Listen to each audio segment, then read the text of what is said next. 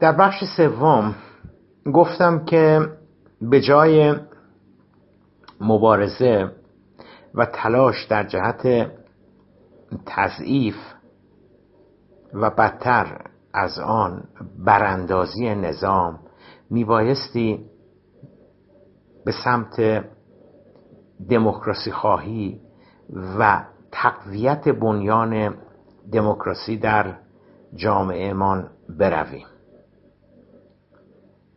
اما چرا اصل بر روی استقرار دموکراسی و تقویت نهاد دموکراسی هست که میبایستی هدف اصلی مبارزات سیاسی و اجتماعی من باشد.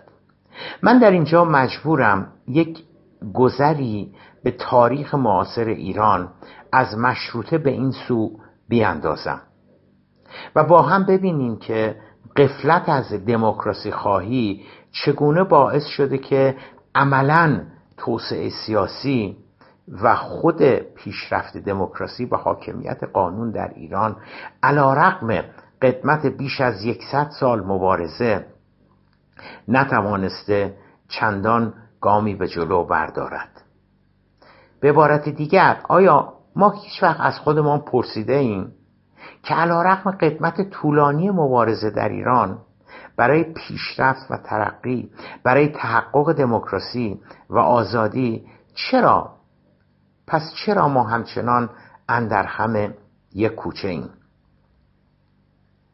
بگذارید یک کمی دقیقتر و, و از نزدیکتر و به قول معروف زیر ذربین به تاریخ 120 سی ساله مبارزه در جهت دموکراسی و حاکمیت قانون در ایران نگاه کنیم. بیش از 120 سال پیش یکی از پیشگامان مدرنیته در ایران همانطور که دیدیم به نام میرزا ملکم خان نازم الدوله به درستی تشخیص داد که همه مشکلات جامعه آن روز ایران در نبود حاکمیت قانون خلاصه می شود انقلاب مشروطه که ملکم خان یکی از پدرخوانده های آن بود هدف اصلیش و شاید بتوان گفت اصلی ترین هدفش همون بود که میرزا ملکم خان سالها قبلش اعلام کرده بود حاکمیت قانون.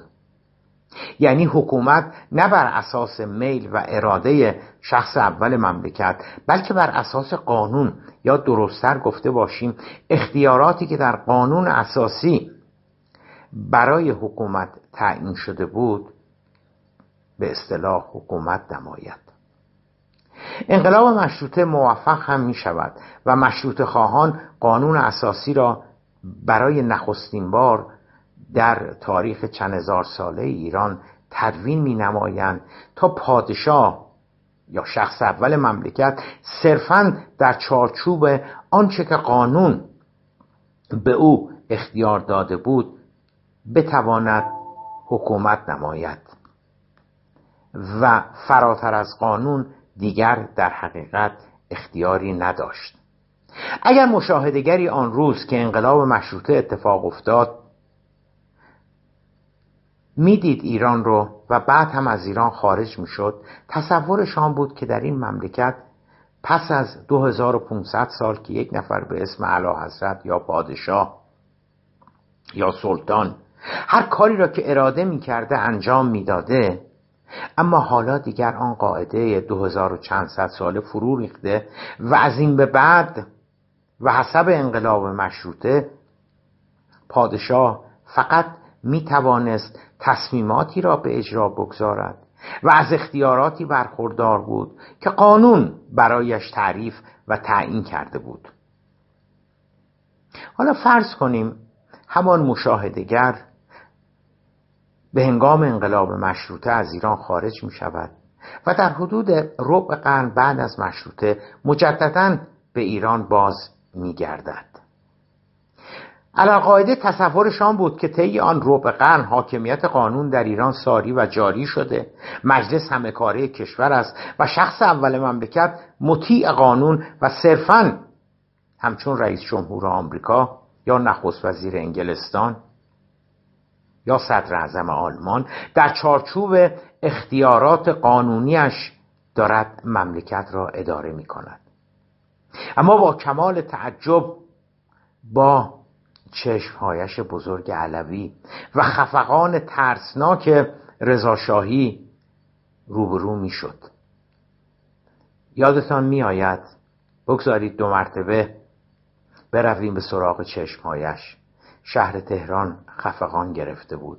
هیچ کس نفسش در نمی آمد همه از هم می ترسیدند همه جا معمورین آگاهی را پشت سرشان می دیدند یادتان می آید علالقاعده در جامعه که حکومت در آن اختیاراتش محدود به قانون باشد و حکومت نتواند هرچه خواست انجام بدهد به علاوه در قبال تصمیمات و سیاستهایش میبایستی به پارلمان یا نمایندگان مردم پاسخگو باشد.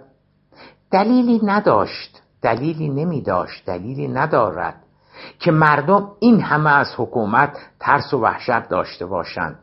و همه جا سایه ترسناک معمورین آگاهی را پشت سر خودشان ببینند. همچنان که چنین ترسی بلمره در جوامعی که حکومتهایشان بر اساس قانون و نه خواست و اراده حکامشان صورت می‌گیرد وجود ندارد. آن مشاهدگر یقینا به فکر فرو می‌رفت. که کجای کار اشکال پیدا کرده. چون هم مشروطه هست هم قانون اساسی هست هم مجلس هست و هم قانون که این همه مورد تأکید میرزا ملکم خان و مشروط خواهان بود. مزالک معمورین آگاهی و سرپاس مختاری رعشه بر اندام ایرانیان انداختند. اشکال کار اشکال کار در اینجاست که معمای ناکامی حاکمیت قانون نه یک بار و در عصر رضاشاه که بارها و بارها در ایران معاصر اتفاق افتاده.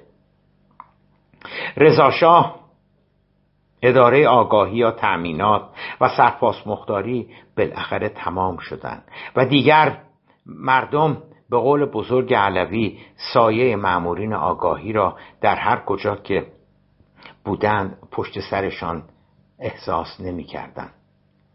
اما آن دوران اما آن دوران سبکبار خیلی به درازا نمی کشد آن مشاهدگر اگر بعد از سقوط رضاشاه به ایران آمده بود به خودش می گفت که خب تمام شد و رفت. یک کابوسی بود و در شهریور 1320 به پایان می‌رسد. او مجددا و با تصور اینکه همچون مشروطه عصر حاکمیت قانون و عصر دموکراسی در ایران آغاز شده اندکی بعد از شهریور 1320 از ایران می‌رفت. و باز سرکلش سی سال بعد در ایران پیدا می‌شد. و می‌دید که این بار یا عجب در اوج اختناق محمد رضا پهلوی کشور به سر می‌برد. مشاهدگر ما باورش نمی‌شد که آن جامعه بالنسبه آزاد عصر بعد از رضا تبدیل شده به زندگی تبدیل شده به زندان بزرگی که اختناق رژیم شاه ایجاد کرده. این بار مردم در حمام در مدرسه در خانه در اداره و در هر کجای دیگر به جای سایه آگاهی رضاشاه سایه ساواک یا پلیس امنیتی رژیم شاه را پشت سرشان می‌دیدند وجود پنج هزار زندانی سیاسی حجتی بود بر دهشتناک بودن شرایط سیاسی ایران برای هر کسی که کوچکترین مخالفتی را با علا حضرت می نمود. به گفته مارتین آنلز رئیس سازمان عفو بین الملل در سال 1354 سه سال قبل از پیروزی انقلاب اسلامی. ایران یکی از سیاهترین کشورها از نظر بکارگیری شکنجه علیه مخالفین و پایمال شدن حقوق بشر به شمار می‌رفت. به نقل از کتاب مقدمه بر انقلاب اسلامی ایران نویسنده صادق زیبا کلام انتشارات روزنه. سال 1395 صفحه 32 مشاهدگر ما مشاهدگر ما باز مبهود می‌شد که باز چه بر سر آن فضای سیاسی عصر بعد از رضا شاه رفت و چرا باز ایران اسیر دیکتاتوری و اختناق شده. همچون شهریور 1320 که با خود پایان دیکتاتوری مخوف رضاشاه را به همراه آورد این بار 22 بهمن و انقلاب اسلامی از راه می‌رسد و به دیکتاتوری ساواک پایان میبخشد. مشاهدگر ما هم خوشحال و یک بار دیگر به خود می‌گوید که این بار دیگر ایرانی ها یک بار و برای همیشه سرانجام به دموکراسی و حاکمیت قانون به میمنت و مبارکی و در پرتوب اسلام رسیدند. او باز هم ما را ترک می کند و دو دهه بعدش به ایران باز می گردد می بیند که ایداد باز از آزادی مطبوعات چندان خبری نیست. حاکمیت قانون همچون آفتاب عصرگاهی زمستانی بیرمق و اوین همچنان باز است. مفهود که باز چه شد؟ که از قدم خیر او دوم خورداد و عصر اصلاحات از راه می‌رسد.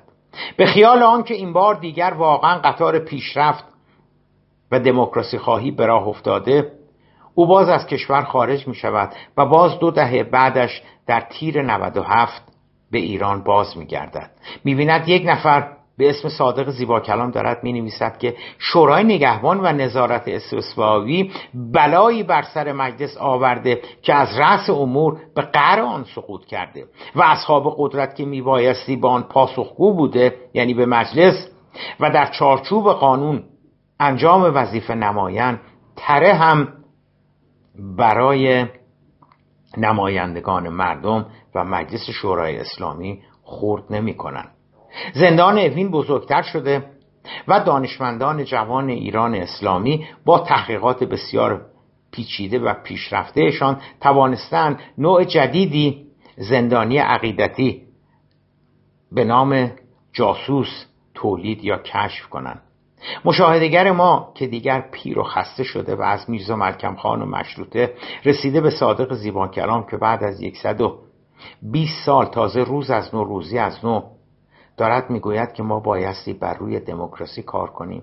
احساس می‌کند شاید مقرر شده که این ملت هرگز روی آزادی و حاکمیت قانون را نبیند و از حضرت باری تعالی اجازه می‌خواهد که از نظارت بر روی پیشرفت بر روی پیشرفت توسعه سیاسی و دموکراسی در ایران او را معاف کنند. جمعبندی را در بخش بعدی یا بخش پنجم خدمتتان ارائه می دهم